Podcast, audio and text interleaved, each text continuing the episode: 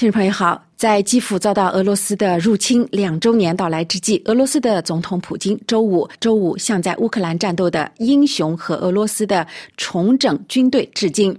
每年的二月二十三号都是俄罗斯的祖国卫士日，今年的这个活动也正值俄罗斯军队在乌克兰取得了几次胜利之际。美国方面则承诺将在周五宣布对俄罗斯的新的制裁。尽管过去两年中采取的许多制裁措施都没有能够。遏制俄罗斯的军事机器，美国财政部的一位发言人还是表示，新的制裁将针对与其支持和战争机器有关的五百多个实体机构。而乌克兰的总统泽连斯基本人则表示，目前由于美国的援助受到阻碍、夏季的反攻失败以及弹药日益短缺等问题，乌克兰的军队目前正面临着极其困难的局面。他周四在美国保守派最喜欢的福克斯新闻频道播出的采访中，还敦促美国国会批准向他的国家提供额外的军事援助，因为美国国会的保守派目前正在阻止一项价值。六百亿美元的一揽子的援助计划。据路透社的报道指出，即将进入第三年的乌克兰战争目前呈现出许多不确定的因素。冲突不仅将在战场上决出胜负，还将在西方国家和其他远离前线的地方来决战。由于乌克兰的军队目前处于不利的地位，缺乏弹药，并在一些地区被迫撤退，基辅击退入侵的能力在很大程度上就要取决于西方的军。事政治、财政的支持，但是西方国家如何支持也面临着巨大的挑战，带着一系列的问题。法广法语部周五专访了法国驻乌克兰的大使盖勒维西尔先生。大使表示，二月二十四号实际上是一个双重悲伤的纪念日，因为不仅二零二二年的二月二十四号是是俄罗斯入侵乌克兰的日子，实际上。今年也是二零一四年俄罗斯吞并克里米亚的十周年纪念，因此乌克兰人长期以来一直在应对这样的局面，他们现在已经习以为常。而令人印象深刻的是，乌克兰人以顽强的毅力和决心应对这种持续不断的局势。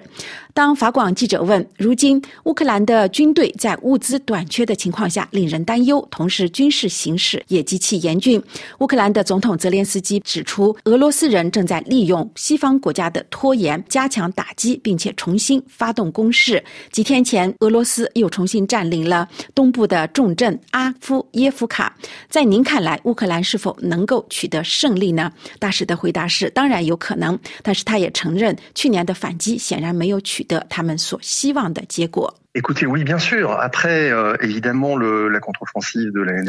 是的，这一点很清楚。但是我们也不应该掩盖乌克兰的成果，毕竟这些成果也是真实的。但是大使也指出，从二零二二年的二月二十四号以来，乌克兰已经收复了自那时起被俄罗斯占领的大约一半的领土，因此这是一个非常重要的成果。乌克兰人还成功的击退了俄罗斯在黑海的舰队，阻碍了俄罗斯军队在克里米亚后方基地的行动。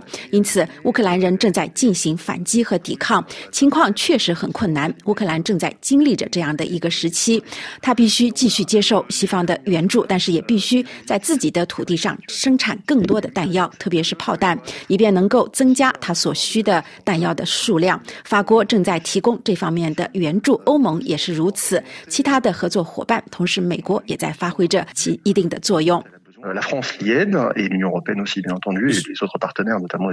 对于美国国会阻止了拜登所希望的六百亿美元的一揽子计划，有专家就认为，如果没有这个方案，乌克兰的作战能力最早可能在下个月就会受到影响，而且如果。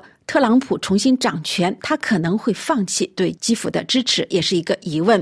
如今大家都有一种感觉，就是如果没有美国，什么也做不了。欧洲在基辅的实际影响力如何？大使的回答是。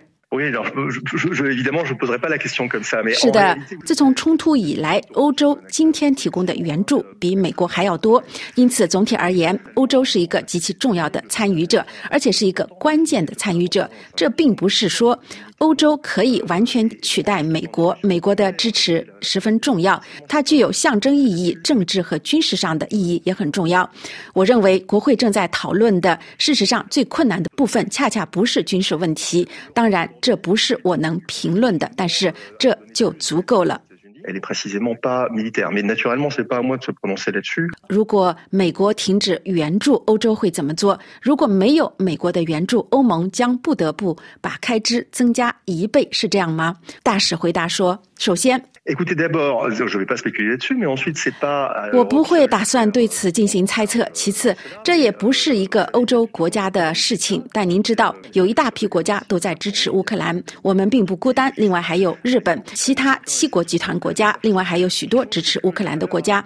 每个人都在努力以自己的方式支持乌克兰。我们所需要的是，所有这一切都能带来巨大的价值，因此需要更加的密切协调。之后，美国的决定属于美国。人，荷兰的首相在慕尼黑会议上的发言令我印象深刻。他说到头来，我们都把时间花在猜测美国会发生什么，但是欧洲人醒醒吧，想想我们能为乌克兰做些什么，其他人也应该为乌克兰做些什么。